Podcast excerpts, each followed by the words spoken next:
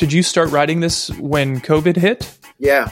Is that right? So you you started it last year and and got it out by the end of the year. I had it finished it when I was allowed to open the door. Really? Wow. 10 okay. weeks later. Okay. And uh, Yeah. I sent it to an editor. I sent him 298 pages, Mhm. and it came back 268 pages.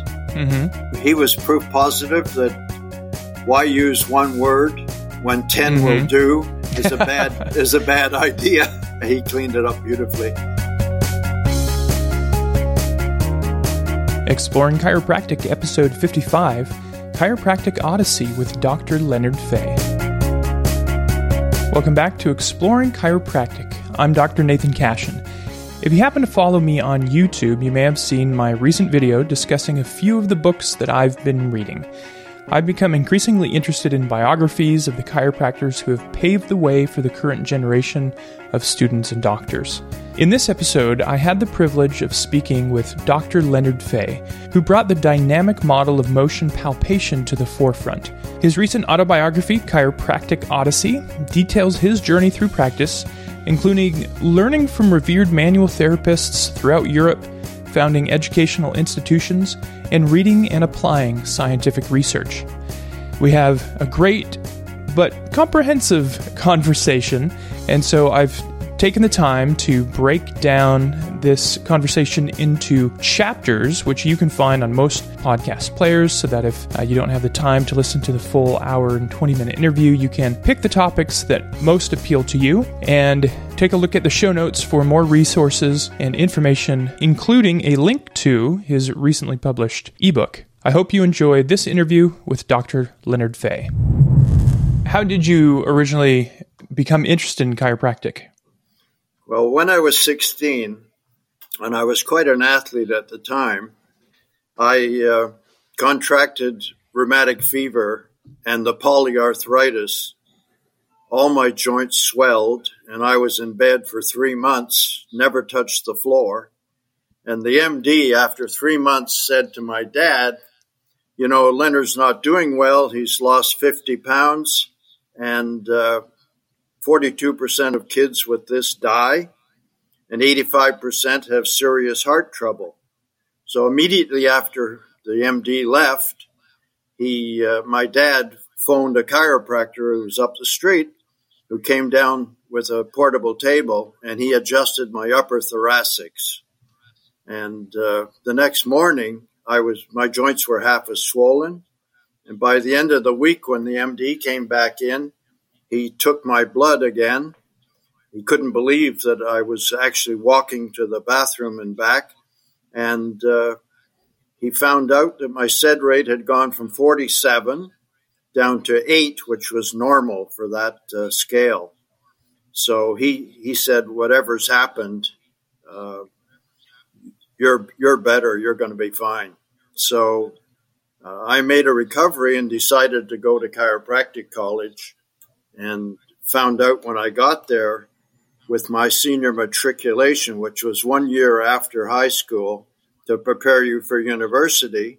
And I had prepared for uh, engineering, so I had a science preparation. I found out that out of the hundred students, only 10 of us actually had university entrance requirements. So, uh, that should have warned me a little bit what was to come, but I had great physiology, anatomy, uh, human dissection.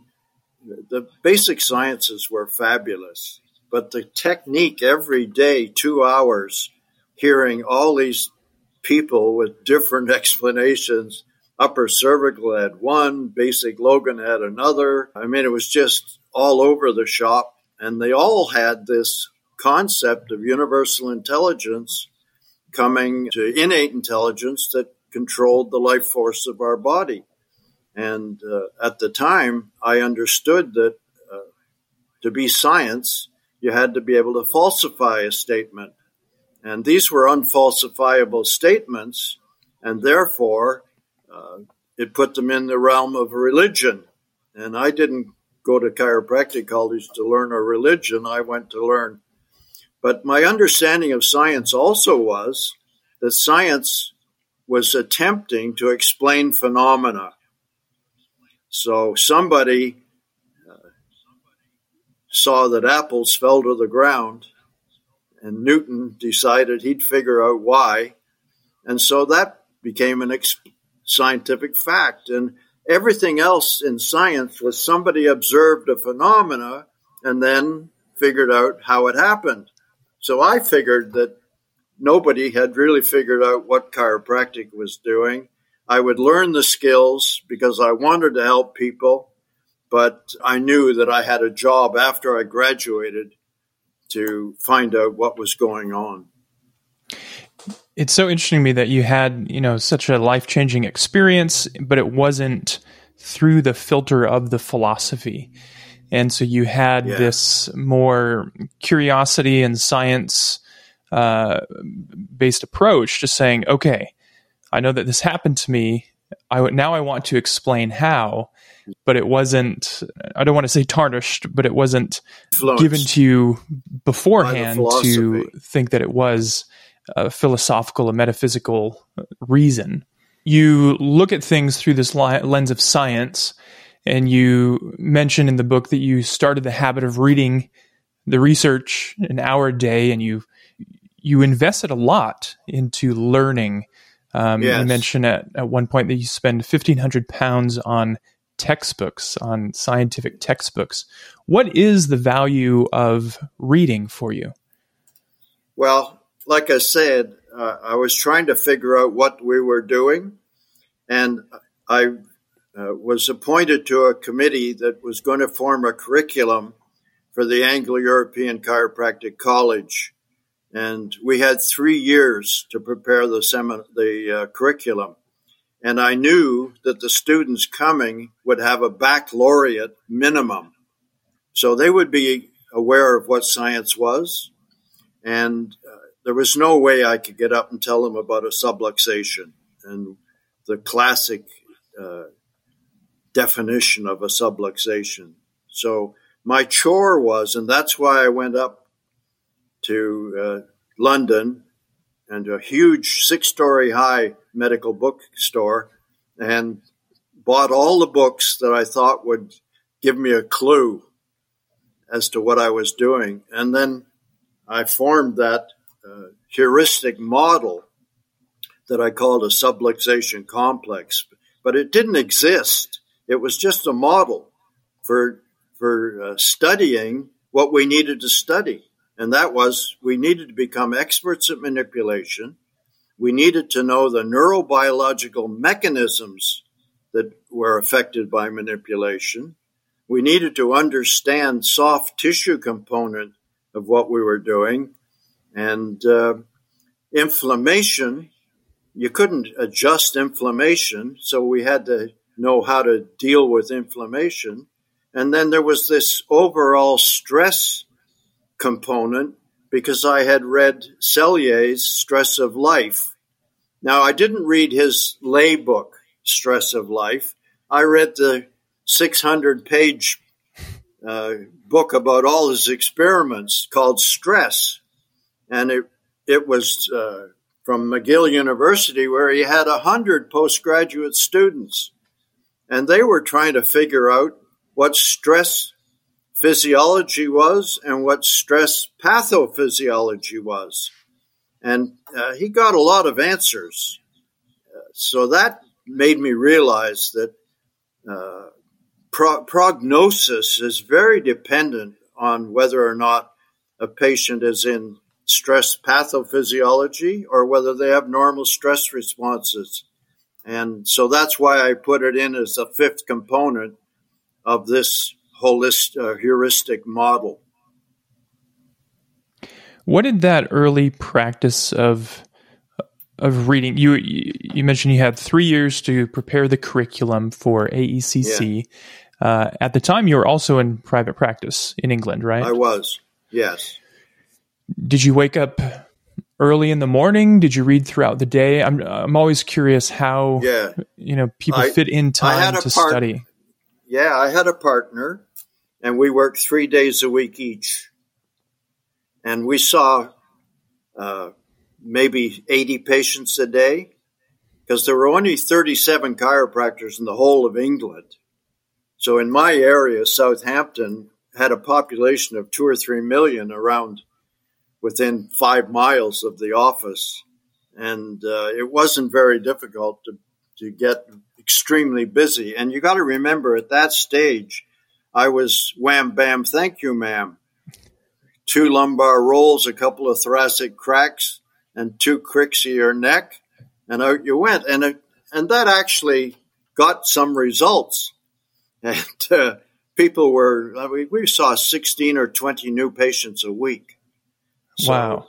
Was, you mentioned that you had you know the eighty patients a day between the between the two of you five dollars no. per each yeah. of you. It was eighty each. No, one a day. One doctor worked Monday, Wednesday, Friday. The other worked Tuesday, Thursday, Saturday. So I had Monday, Wednesday, Friday to study, or Tuesday, Thursday, Saturday, and it was five dollars. So in in that economy, back in the '60s, uh, that was really, really professional income.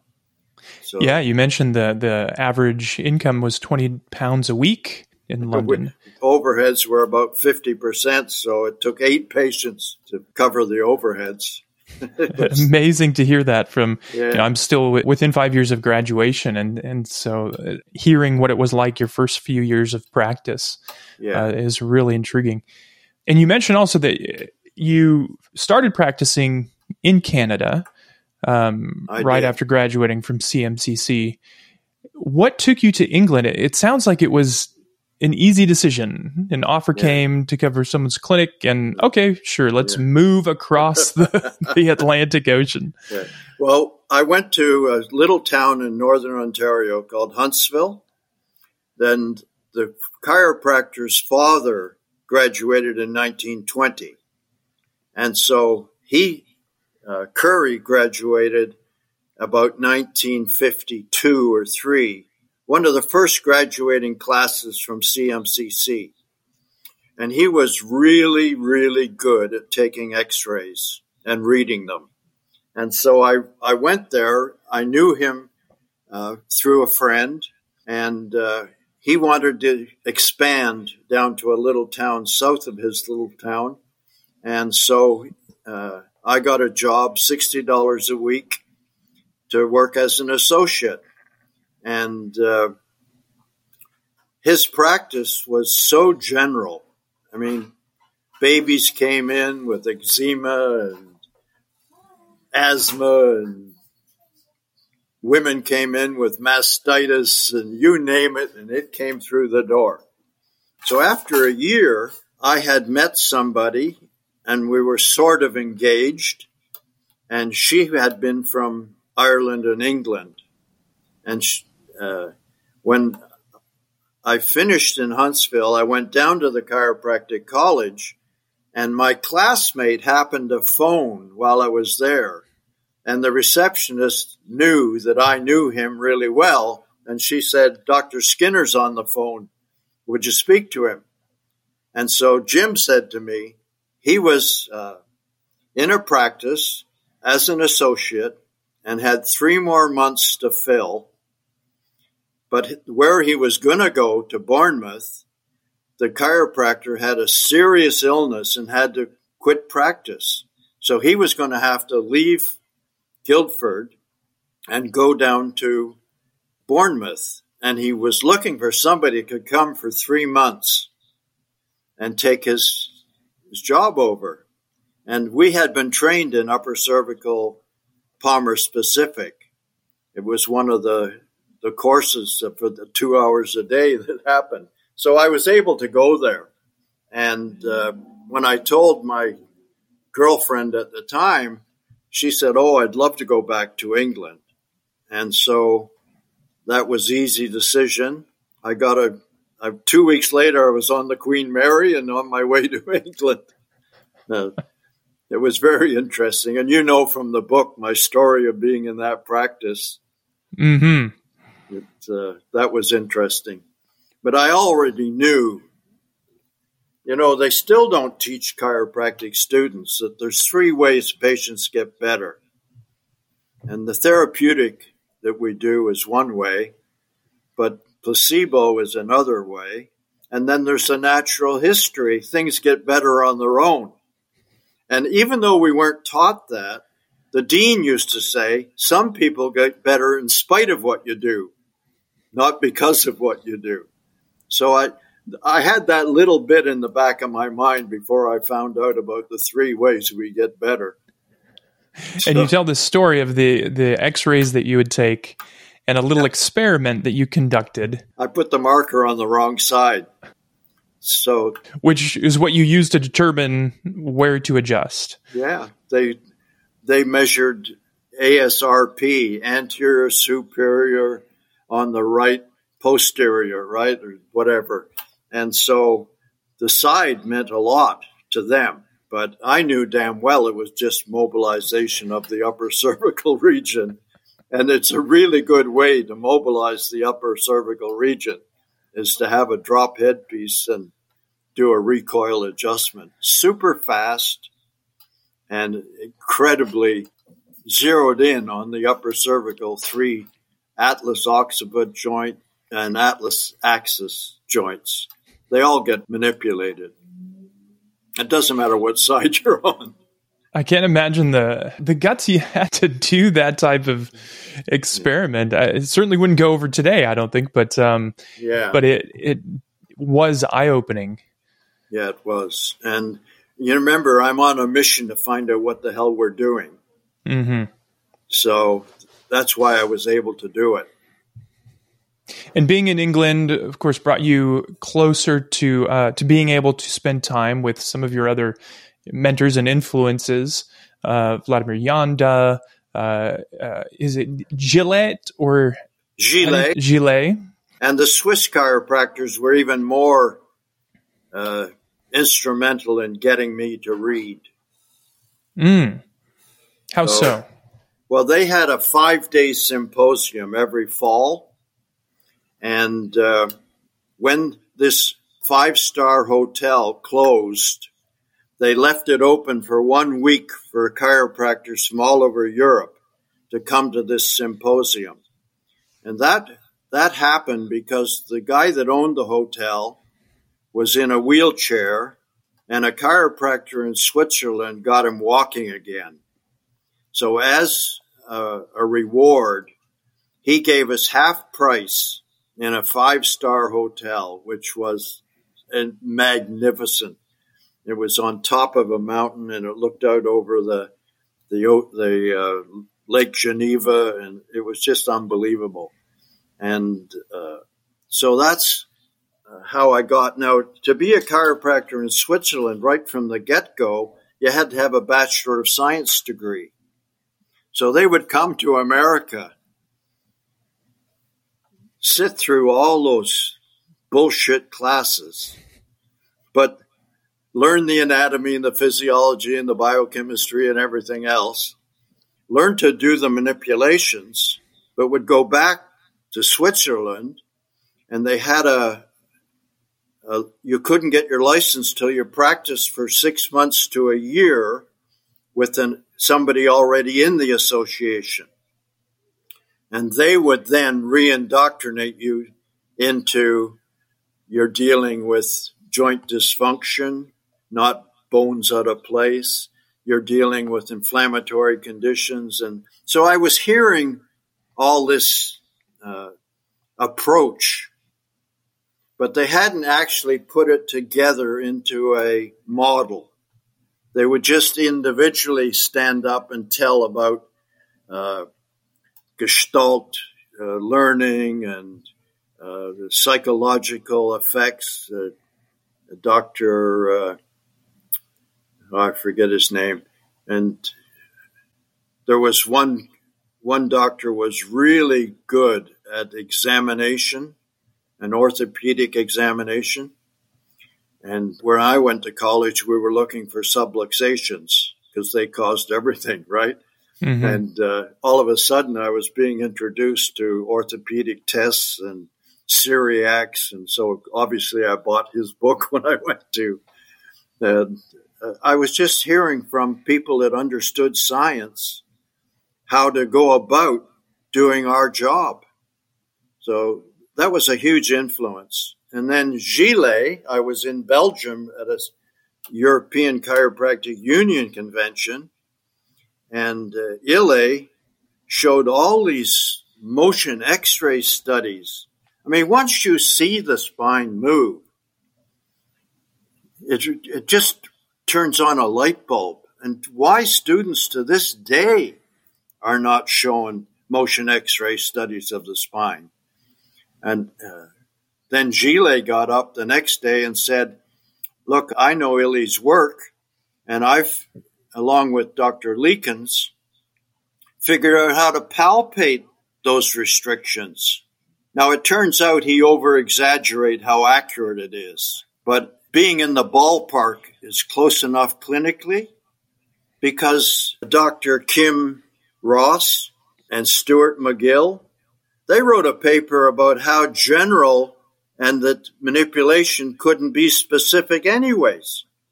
It always involves three or four motion units. So then it clicked to me why motion palpation is so damn clinically significant because it puts us in the ballpark close enough that when we do a manipulation and, and affect three or four motion units, we affect what's what's significant. So uh, the fact that it wasn't uh, motion palpation wasn't uh, that accurate is how colleges got an excuse to not teach it, and so they made it uh, made sure the students know that I was in fairyland doing this motion palpation and that whatever you do, don't listen to him because it's not a scientific fact, right? But uh, as I say to people today, you don't see a micrometer on a building site. Right? You see metal rulers that come out of a, and being within an eighth of an inch is is good enough. Mm-hmm. But that wouldn't be good enough in a machine shop. Right. You got to be to a thousandth, right? And so they're they're discrediting motion palpation because it's not accurate and it's not uh, reliable, and an inter-examiner reliability is poor. But the funny thing is, those people I trained that actually did it in practice ended up with huge practices because of the results they were getting. No sales pitching, just results. It's interesting that you you confronted this pushback from both sides of the profession actually as you're mentioning now those who said that that motion palpation is not supported by the evidence and therefore not scientific enough. Yeah. But then you were banned from speaking at the more vitalistic schools for dismissing the concept of subluxation. Absolutely. Um, and and using a more evidence informed um, way to to palpate yeah. and to adjust. I believe that you have to not only have an RCT evidence for evidence based, but you should be also looking at the basic science facts and, and marrying those into your treatment plans, such as Davis Law. Were you surprised when you read Davis Law in the book? Remind me of that. It's a corollary of uh, Wolff's Law. Mm-hmm. And Wolff's Law says bones adapt to the stresses on them. So a left-handed tennis player has a radius and ulna that's much bigger than their right radius and ulna because that's where the stress is, right? And uh, soft tissues, joints, ligaments, capsular ligaments, tendons, muscles, they all reduced down to the restriction of the joint range of motion. And if you don't put that application, first of all, get the joint motion established so there's affrontation. and then you use your exercises and stretches long enough, not four or five times, and send the patient home. You got to do it long enough to work Davis Law. And that's not even mentioned in chiropractic colleges. Mm-hmm. I take somebody 70 years old that can't move their neck, that has degenerative changes in their cervical spine, and I spend a year and they end up looking out the back of their car and backing it up and looking at the ceiling again and and their circulation to their brain improves and all kinds of good things happen. They can expand their chest because of the movement of the costotransverse joints, so they get more oxygenation and all kinds of good things happen. But that takes months and months and months. And I just feel that a lot of people who are stuck on RCTs and rehab, they really don't understand Davis Law. They understand it from weight training and that muscles, mm-hmm. you have to get muscles to fail. But they don't seem to understand it that a manipulation has to address the rotations around the three axes in those directions. Otherwise, there's no failure of that ligament that makes it want to become longer. And it will. Davis Law says they become stronger, thicker, and longer. That's a real key to getting busy.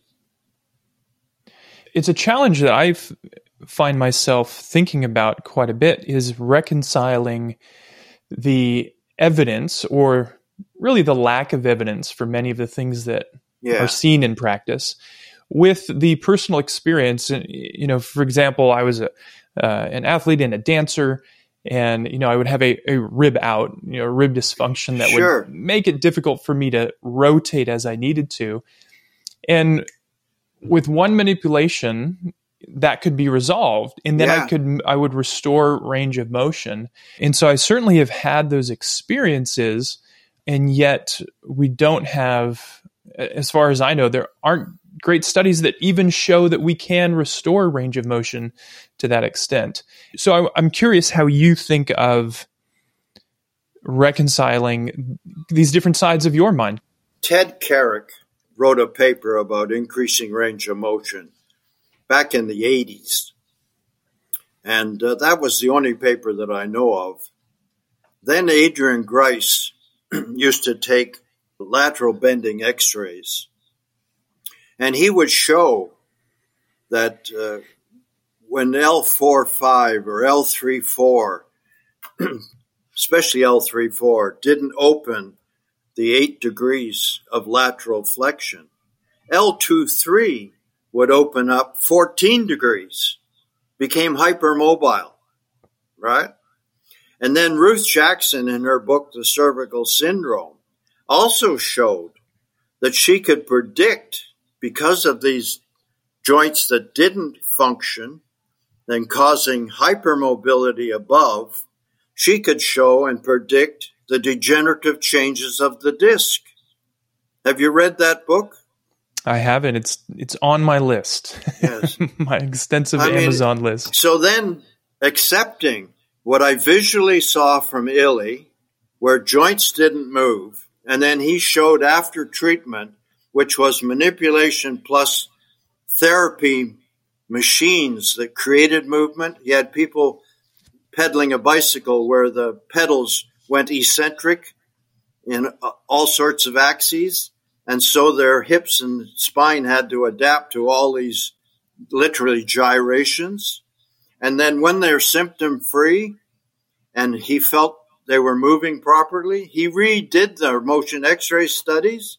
And all of a sudden, this spine that was slightly curved and moved with jerky movements was straighter and moved with normal flexibility. So I saw it visually in 62. I read about it in the 80s through Carrick's paper and I was practicing it.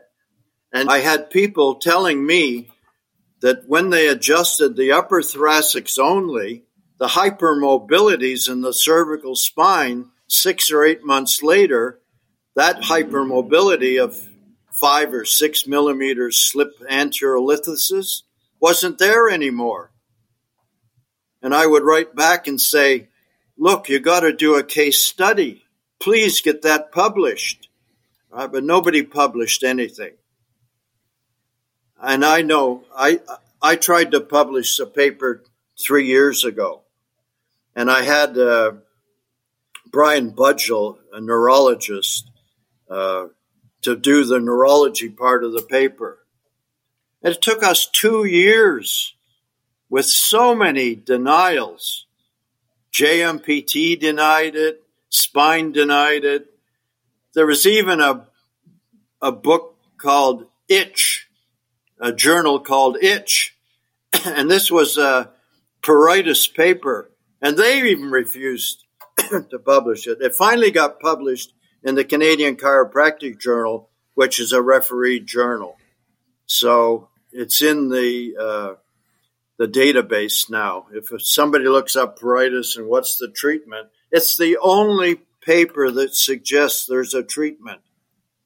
Manipulation of the thoracic and cervical spine, right? Hmm. Do you think that ever gets mentioned? No. Nobody reads it. I send it to everybody. I hear you mention the the cervical syndrome book quite a bit, and you you note in your book that you've often been criticized that you refer to these references that now are 20, 30, 40 years old. Yeah. But you still find value in them. I do. Why is that? Because you also mentioned that the green books are not necessarily worthwhile. Yeah, well, they weren't science, were they? I mean, they were talking about nonsense. But Irvin Korr was a PhD. uh, I think he was a neurophysiologist, and he was hired by the osteopaths. And he's the one that uh, researched into facilitation of the sympathetic nervous system. And so I read his book, and it's an old text, but uh, I think his name is Anderson, has taken on his work. And uh, Selye's work was taken on by uh, a professor at, oh gosh, up in Northern California. And uh, so I, I've kind of followed what they're doing. And Brian Budgell's one of them, uh, Stephen Injeyan.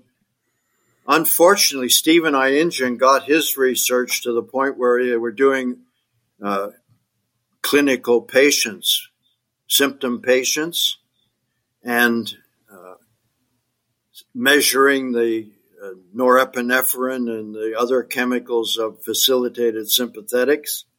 And uh, unfortunately, CMCC had a flood and all their computers were flooded and he lost all his uh, data, which is really sad because it was years and years of data and I don't know why they didn't have it backed up, but I guess the backup got flooded too or something. But uh, so that goes. But uh, now we've got uh, the uh, brain research.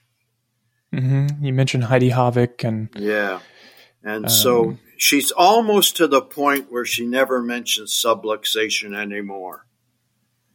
I think her her college in New Zealand was really into the subluxation Palmer model. And so I, th- I think she worked with them or for them. But when you actually hear her speak, she talks about changing the dynamic function of the motion unit. And it's not because the bone's out of place. It's because she changes the function.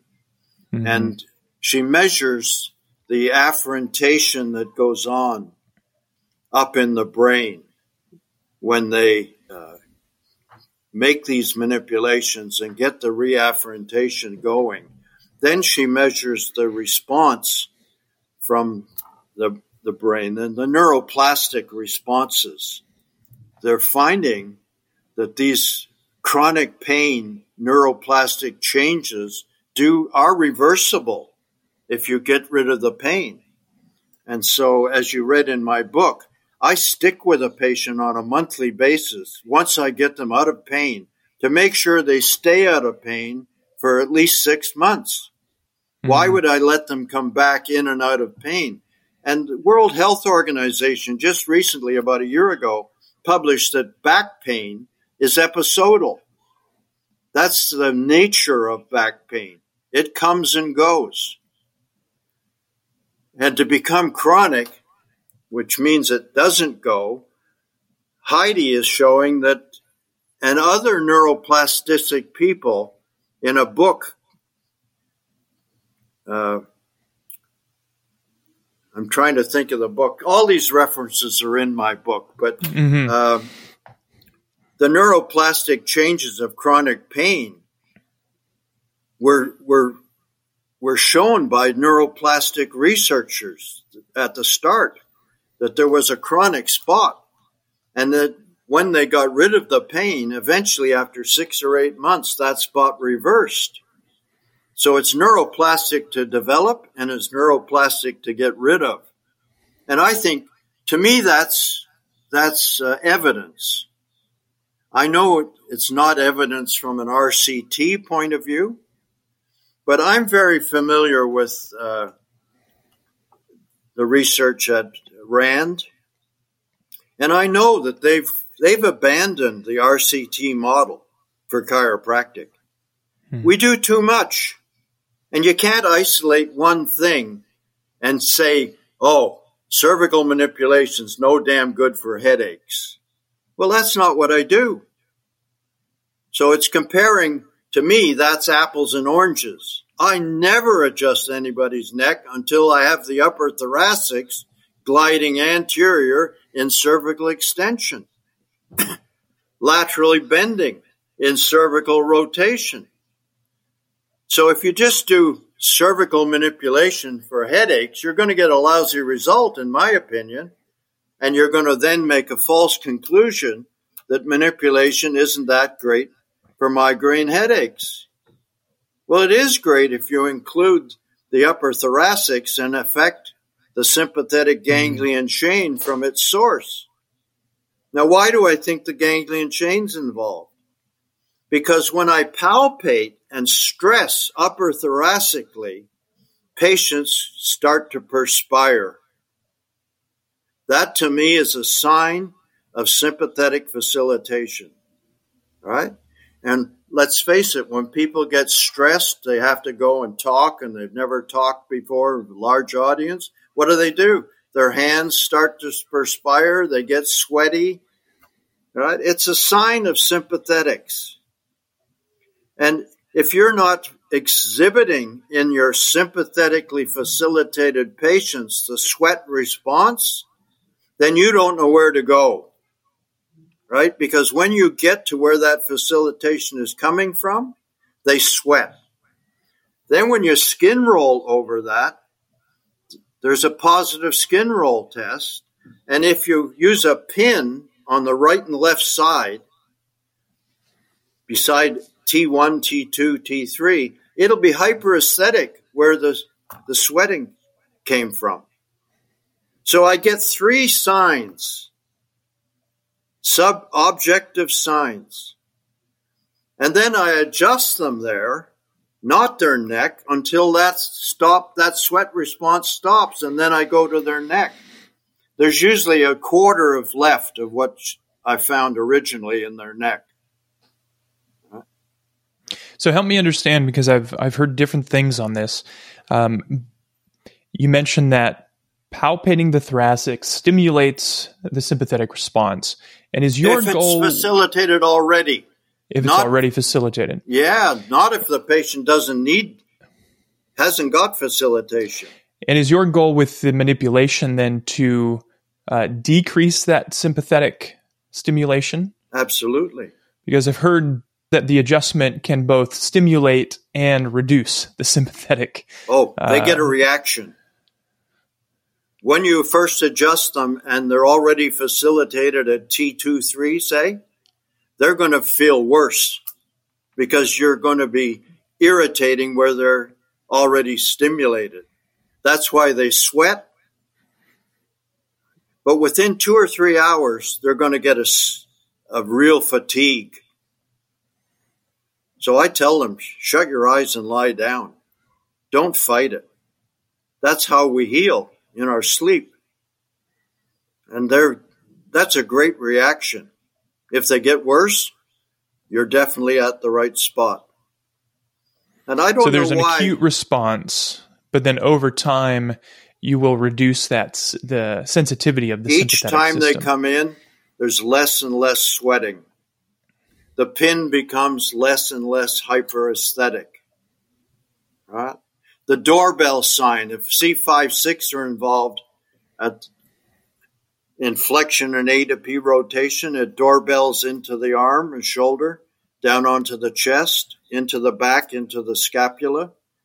That sign becomes less and less. Got it. Got it. So I have evidence with Ruth Jackson, with Korr, with the neuroplasticity, with this and that. And that to me becomes an evidence influenced treatment. I don't think we can just go with evidence based practice. There's not enough evidence to explain what these results are that we all used to get.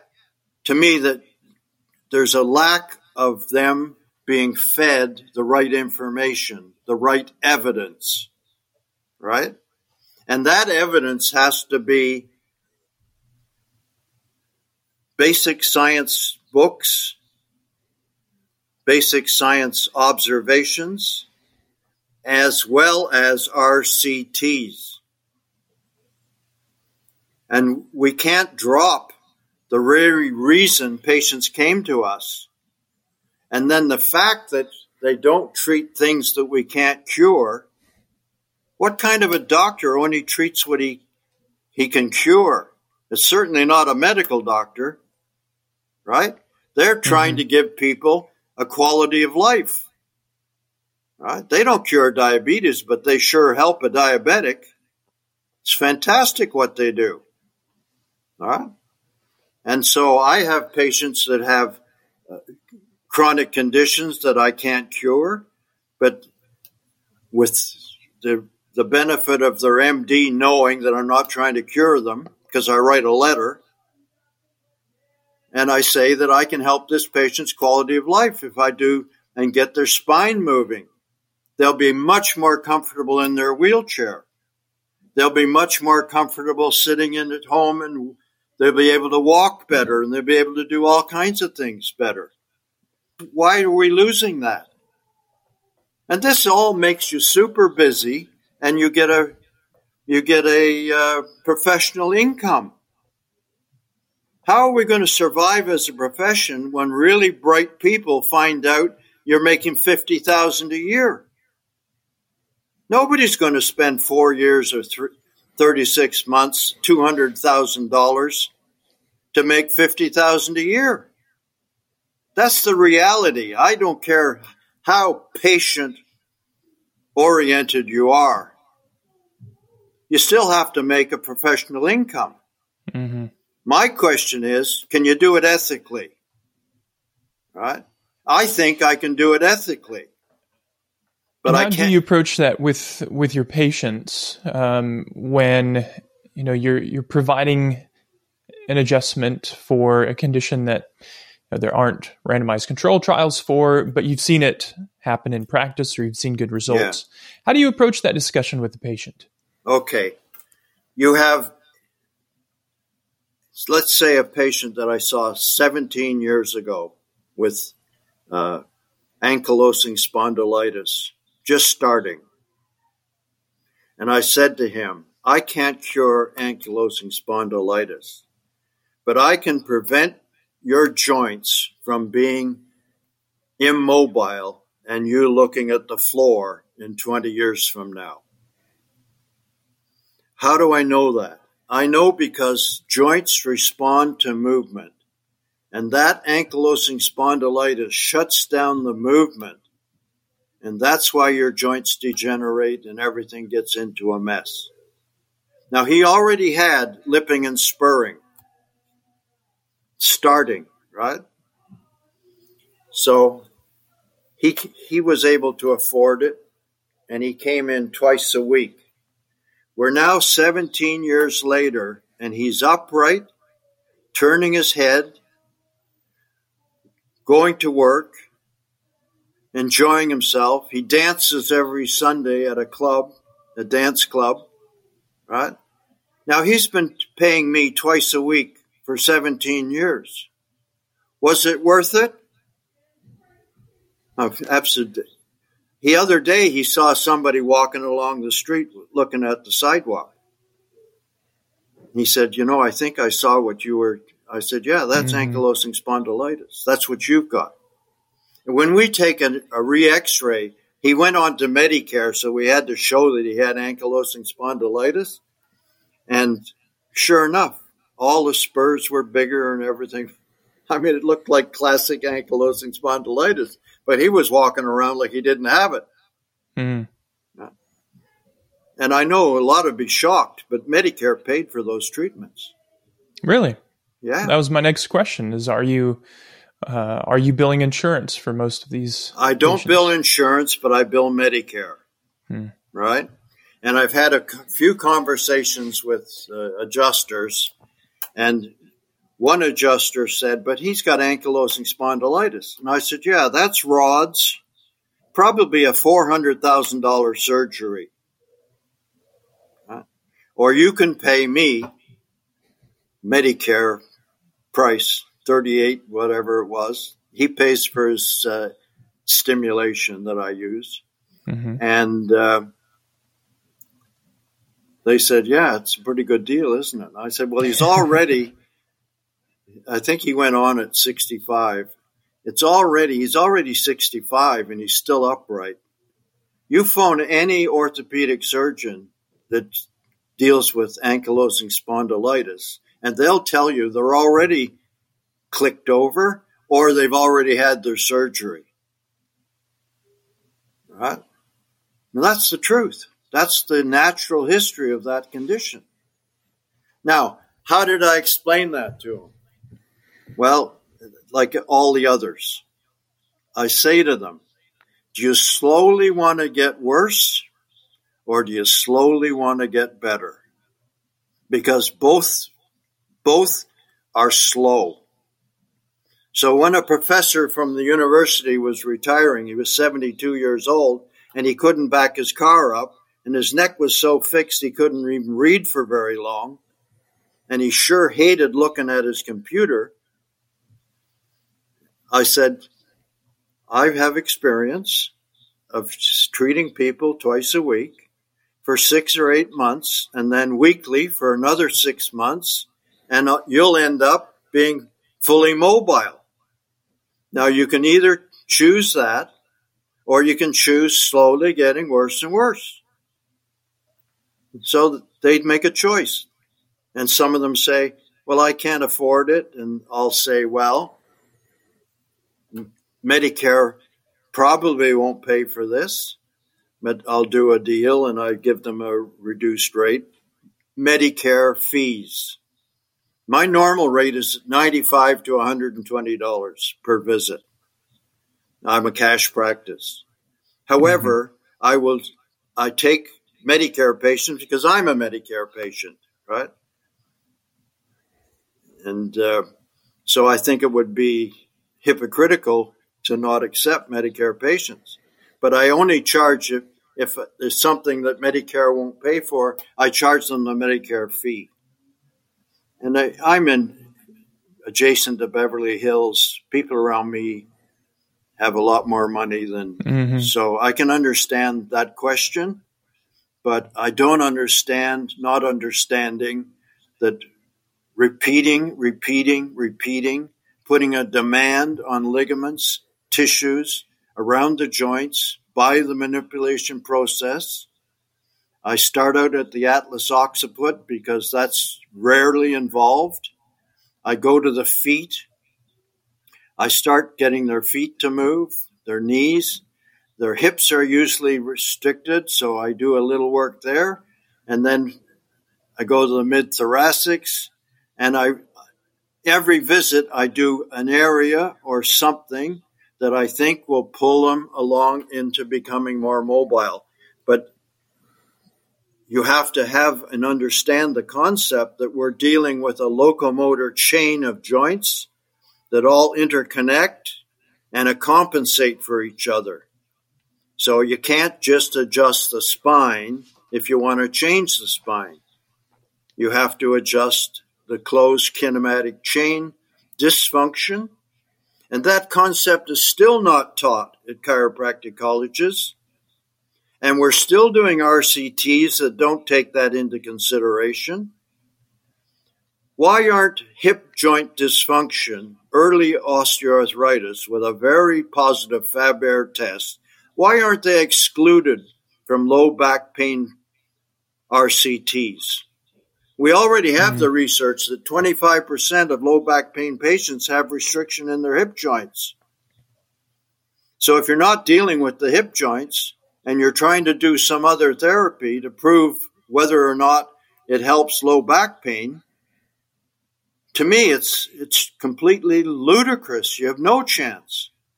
And then you mm-hmm. come to a conclusion that chiropractic adjusting of the lumbar spine is no benefit or slightly better than physiotherapy or uh, acupuncture or whatever they've also compared it with. Of course, we're equal to all those if we don't deal with those that have dysfunctional hips, those that have dysfunctional foot and ankle. How many chiropractors test the rotation of the tib fib and the mortise joint at the ankle? Not many. Mm-hmm. I've trained a few. But that is a huge mechano disruptor of the spine. If you can't rotate at the tib fib in the mortise joint, you're going to change the whole way in which your lumbar spine and pelvis react. And so you can see why I wasn't accepted by the upper cervical ICA colleges. Mm-hmm. I mean, I got mm-hmm. onto this in 1962 or 63, and I was teaching chiropractors why they had to examine all the joints, not just the spine. So all the gurus with their little technique systems, they were against me. And the colleges came to the conclusion that the best way to get rid of me was to class me as a guru with just another system, right? And they hated the fact that I had references. So they never told the students about references. And then we formed MPI mm-hmm. and tried to introduce references. Dr. Faye, I want to revisit your your teaching of manipulation and motion palpation when you started the program with AECC, yeah. um, as well as teaching the seminars and and teaching at uh, CMCC later on. And you mentioned that it was very important to you to create a curriculum in which you revisited the skills that had previously been taught through the yeah. uh, the previous years. Right. Can you tell me more about the importance of repetition? Okay, so before I taught, one of the uh, the books I bought was about teaching psychomotor skills. And of course, it had chapters on learning psychomotor skills. It came apparent that when I learned a technique, we did upper cervical. And then we did the thoracics.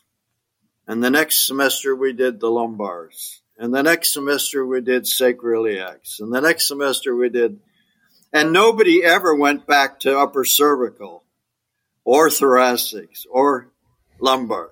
So when we hit the clinic, we had touched on everything, but we didn't know how to do anything.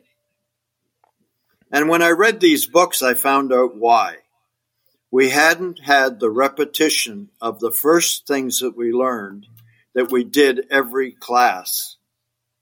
And so I built in, I always taught a palpation that went with a manipulation. I was taught manipulations. not when to use them or how to use them or where they came in the clinical practice.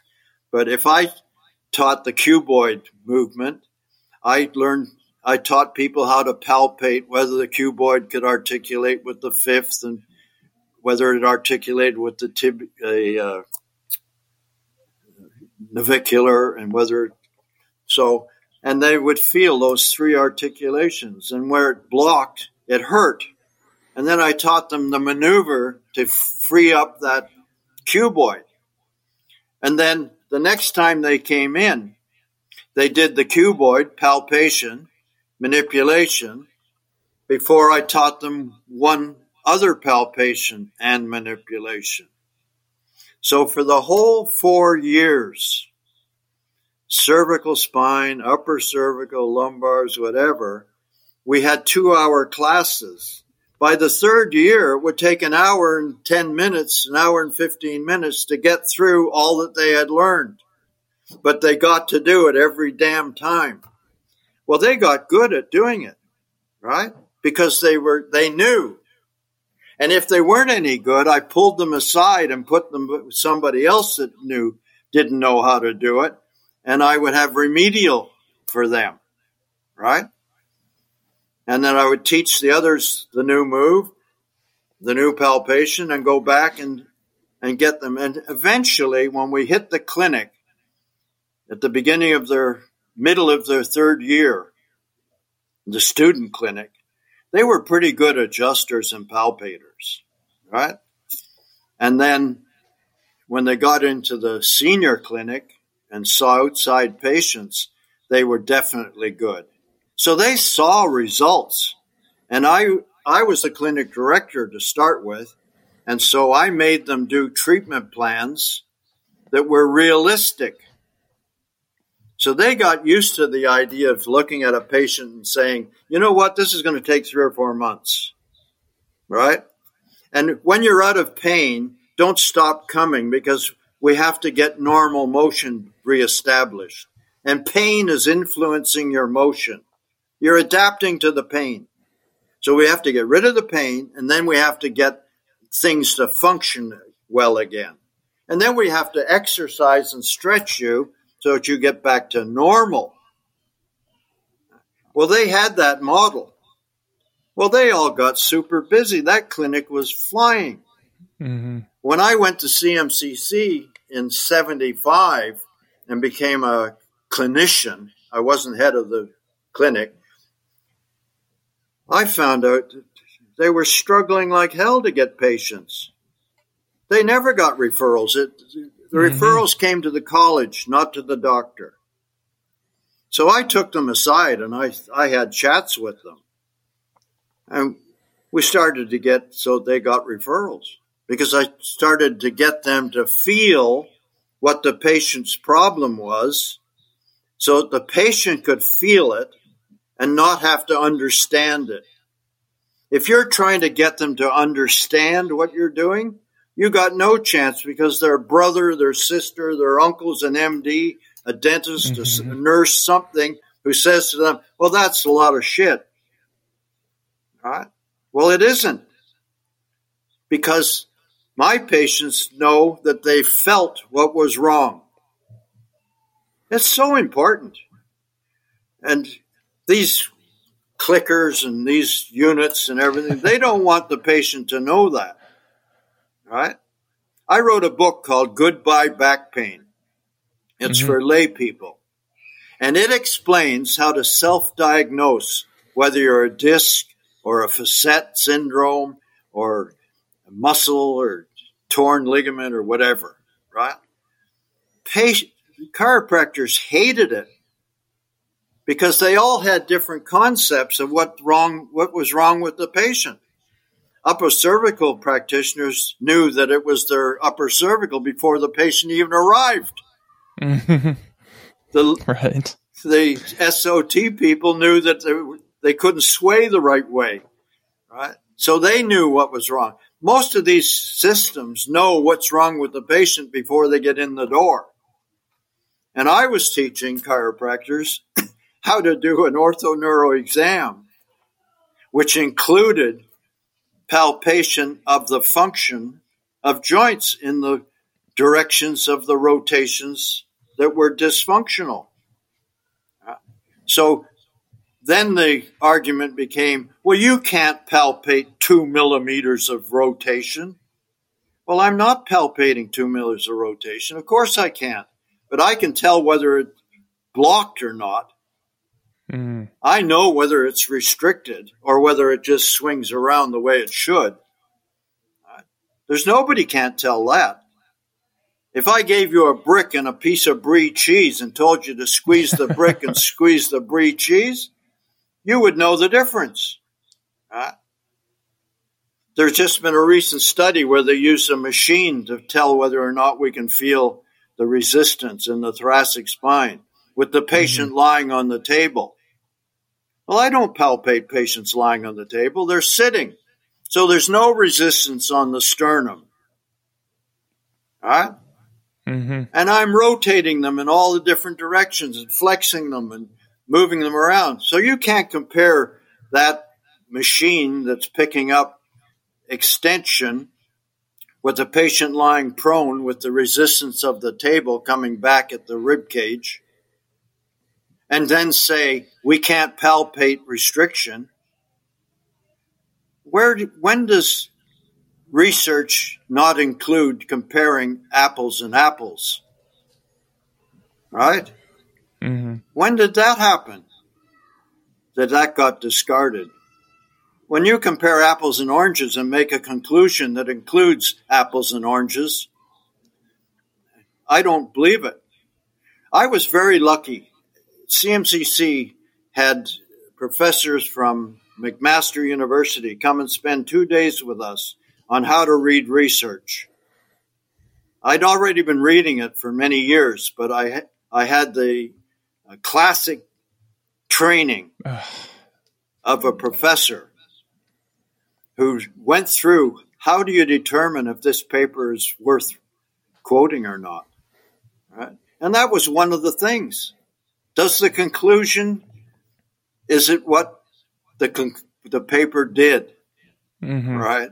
Oh, that's so many papers make false conclusions. you read the data, and then their conclusion is completely opposite yeah. to what the data it's, say. It's unbelievable. Yeah.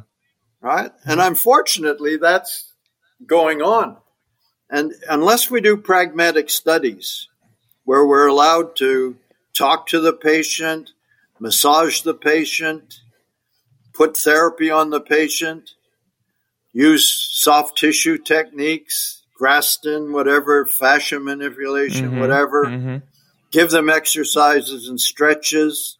Unless all that is included, it's it's useless coming to a conclusion because that's what we do. Right. Right. Right. And then you have to parse out okay, which of those many things that we do is the one that really had you know the biggest effect or or you know oh, who you... wants the biggest effect? I want the overall effect. Mm, mm-hmm. parsing it out will give you false conclusions. You know there was a drug my next door neighbor was an md in in england and he said to me one day you know we found we give people these drugs sometimes it works and sometimes it doesn't so we really examined the ones that it worked on, and they were all taking aspirin as well. Mm. So we came to the conclusion when they then did a study, they found out that aspirin facilitated the drug. And the two are now prescribed together, not apart. So parsing out the drug wasn't any good. It takes the two. Well, maybe it takes the, all these things that we do. Right. We talk positive. We have a positive attitude for what we're doing. That has an effect. The placebo effect is very determined by how positive the, the doctor is. you know, there's, it's too big a question to answer with an RCT. Right. Yeah. So, yeah. It's going to take some time. Yeah. Um, but but I certainly appreciate your you know um, the amount of importance that you place on on reading the research and paying attention to it. I did want to ask one um, a little bit more specific as we're talking about um, psychomotor skills and, yeah. and, learning manipulation and drilling. I'm sure you've seen videos of of these uh, different groups online, Awful. and you see them standing in a circle and drilling. What are your thoughts on drilling manipulations in that way? Well, first of all, the impulse thrust that I teach is a couple of millimeters. Mm-hmm. And the ninja thrust, they go way too, they go way past. yeah.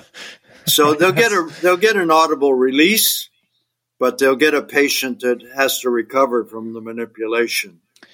I've wondered about that because I see them, when I do see them adjust, they're not, sometimes they do kind of a follow through, but yeah. but they're not. When they actually adjust, it, it's it is very small. But yeah, the drills they do tend to be fairly yeah. uh, high amplitude. I describe the thrust as a cough. mm-hmm. It's that fast, or picking an apple. Right? You take the tension out of the stem and then you pick it. You don't pull it all down to your waist each time just a little pick. And since the adjustment gap is two or three millimeters, if we can palpate before we thrust that we're at the end range and there's only a couple of millimeters to be achieved, but it's stopped before its full range of motion. So there's that range plus the gap. So that impulse that we do just impulse is enough. And patients say to me, Oh, I've never had such a smooth adjustment. The last guy I went to nearly killed me, right? He cranked my head around and he, well, you don't have to do that. And uh, you can get the, the gap. And that gap is so important when it makes a noise because of the afferentation that's created. And Sato mm-hmm. did that research. And right. he, he found out that the afferentation is way more when you get an audible release as opposed to a mobilization.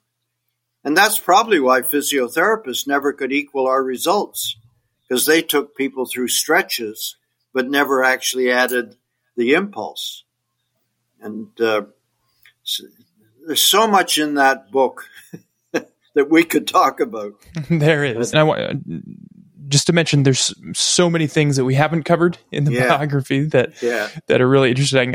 Uh, you drop nuggets throughout for um, clinical practice, especially for, for, clinical practice for for even the the business and the marketing side of it. You yeah. know, little things that you've done along the way. I mean, you were doing a monthly newsletter before email newsletters were the thing, yeah. Um, and how to schedule a busy practice. Uh, yeah. How to send out referral letters to MDs, uh, and then I really enjoyed uh, the the chapter that I think I need to visit was the chapter on what you call my truths, and you yeah. lay out these these kind of fundamental things that um, that you th- believe, which you think subconsciously control your behavior and practice, and you yeah. lay out you know very um, clear uh, um, principles that you follow that that yeah. influence your practice, and explain the origins of those where those influences came yeah. from.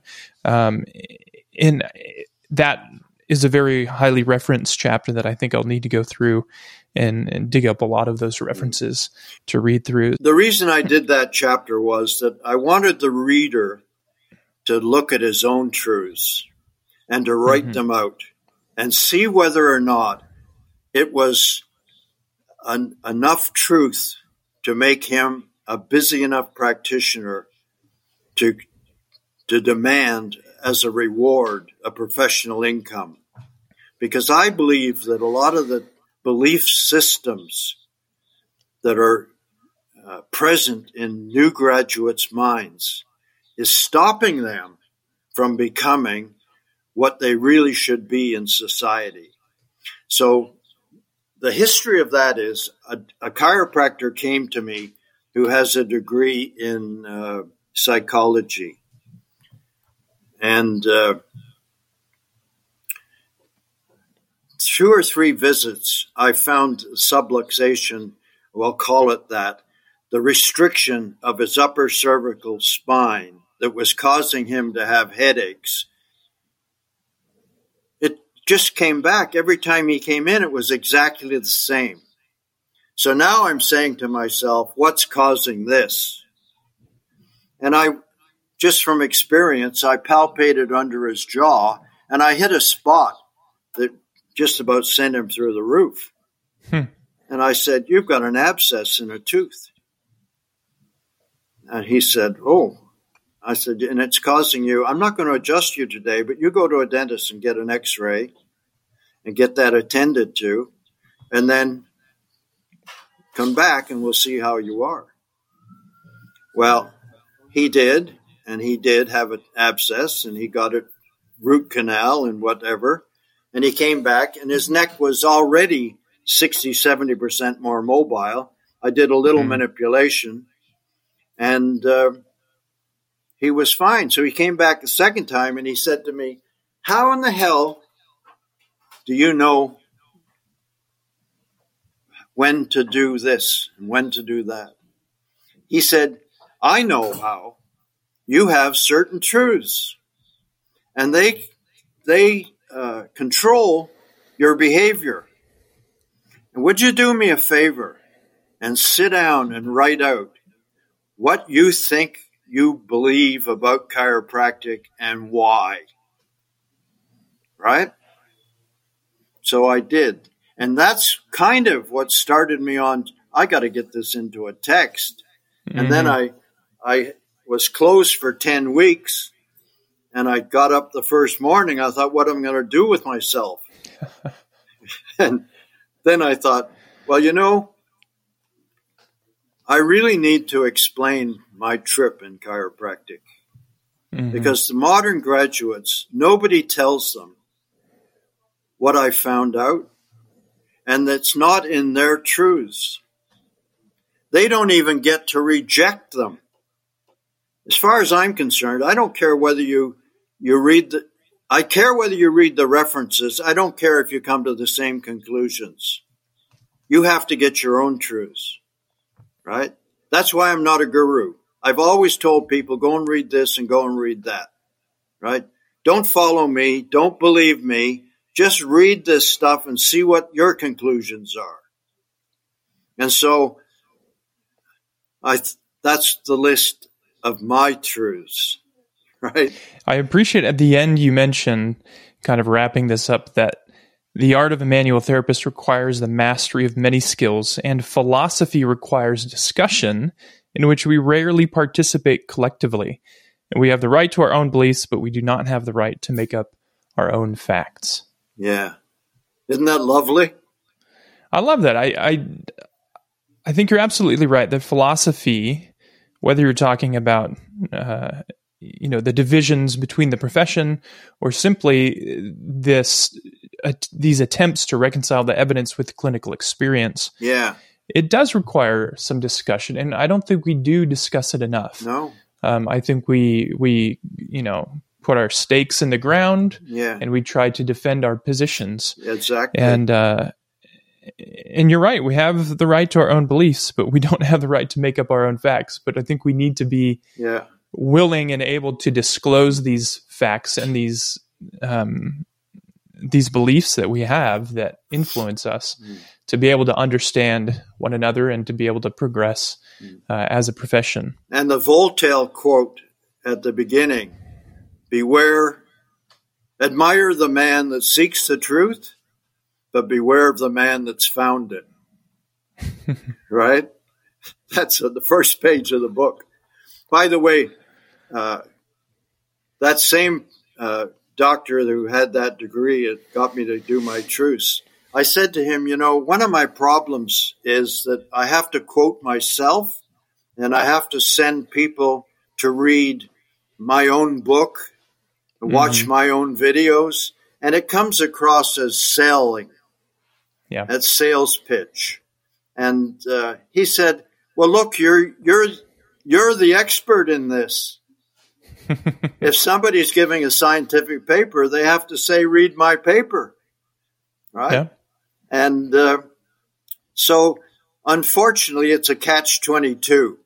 I have to say to people listening to this, please read Chiropractic Odyssey, a journey of practice, seminars, observation, and reading science. You found it a very interesting and stimulating book, and it made you think. And that's all the book is designed to do make you question what you're doing and be sure that what you're doing is your potential.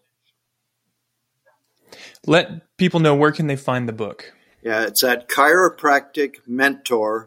Chiropracticmentor.com.